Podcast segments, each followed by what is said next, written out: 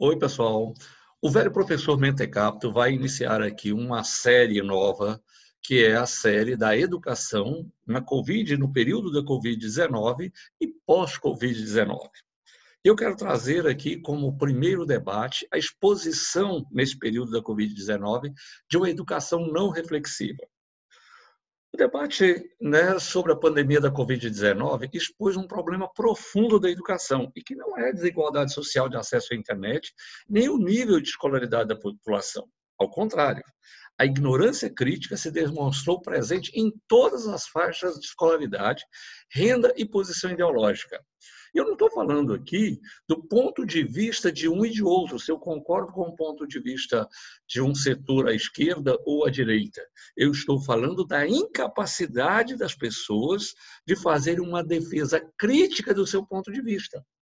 Só vou dar um exemplo aqui. Recebi o gráfico de um amigo com formação superior em que ele é, procurava provar que o número de mortes pela Covid-19 era muito menor que o número de mortes por doenças infecciosas. Olha, gente, o gráfico, inclusive, mostrava lá né, eh, os mortos por coronavírus, os mortos por outras doenças que não tinha nada a ver com doenças infecciosas, e um gráfico enorme dos mortos por doença infecciosa. É, é óbvio que o conjunto de doenças infecciosas compõe todas as doenças infecciosas, inclusive a Covid-19, e só pode ser superior a uma doença específica. Gente, um erro primário. Eu citei um de milhares de erros primários que você vê aí. As pessoas fazem comparativo de coisas que não têm nada a ver, né? de coisas que os processos são completamente diferentes.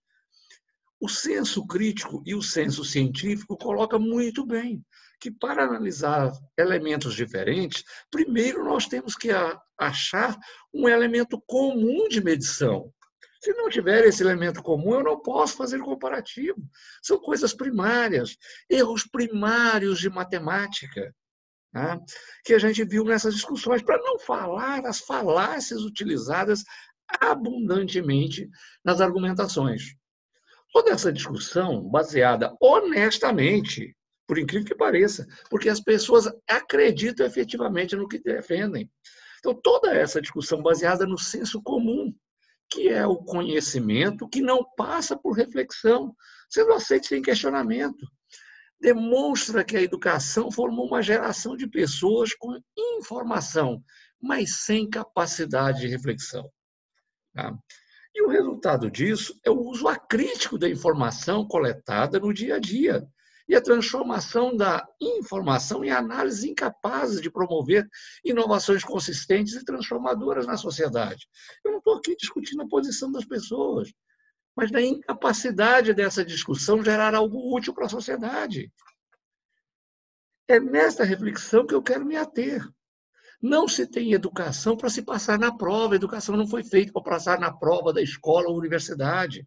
Educação é feita para preparar os membros de uma sociedade para exercer mais plenamente seu papel social, seja na produção, capacidade de produzir, seja na criação, capacidade de inovar, seja na gestão, tanto no sentido da pessoa ser dirigente como de escolher dirigentes, seja na cultura, que envolve todo um conceito, toda a identidade de uma sociedade, seja no relacionamento, a capacidade de relacionar entre si, a eficiência de se relacionar entre si. No mundo que hoje se fala em eficiência, no mundo que se fala né, em competência, você vai dizer que este relacionamento nosso é eficiente e competente?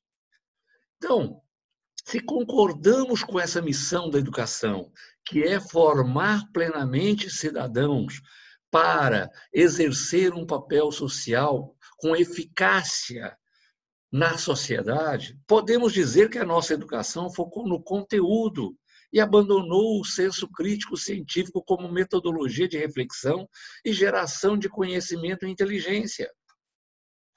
Nós passamos conteúdo na escola, passamos exercício para fixação de conteúdo e, a seguir, damos provas de avaliação de conteúdo.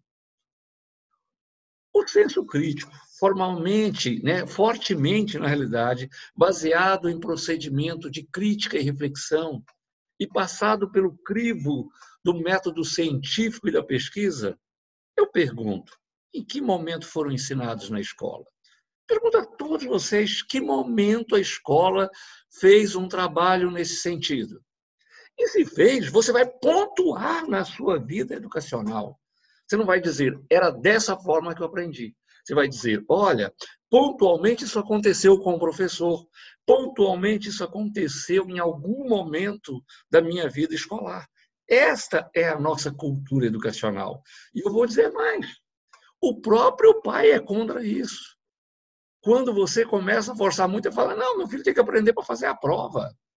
Eu passei por isso. Em alguns momentos eu valorizei não a prova, valorizei o aprendizado. Não, o cara sabe, né? e quando ele souber, não importa o dia, ele vai me mostrar que sabe. A prova é algo secundário. Eu recebi crítica das pessoas, recebi crítica da direção da escola. Porque a nossa cultura é aprender para fazer prova, fazer prova para ser aprovado. Acabou, educação é isso. Agora vou dizer, se por hipótese a nossa educação fosse baseada no senso crítico, independente de posição ideológica, podemos afirmar que teríamos uma discussão mais clara sobre a realidade, com todos os cidadãos nos posicionaríamos e comportaríamos de forma mais estratégica. E não cada um achando que faz do jeito que quer, porque é, gosta daquele jeito, porque ah, eu posso fazer porque minha independência é isso, eu faço do jeito que eu quiser. E isso geraria melhor reação e benefício perante a crise de saúde. Não é verdade? Esta é uma hipótese. Com efeito, o resultado seria menor número de mortes, reação mais rápida da economia, e geração, apesar do desgaste da dor do processo, de legados inovadores e evolutivos em todo modo operante social e econômico da sociedade. Ou seja, sairíamos deste processo com crescimento. Agora, sinceramente, por hipótese mais uma vez, o que é essa fofoca virtual onde o embate prima pelos elementos primários de uma análise, não prima pelos elementos primários de uma análise crítica, vai nos levar? Eu te pergunto, aonde vai nos levar?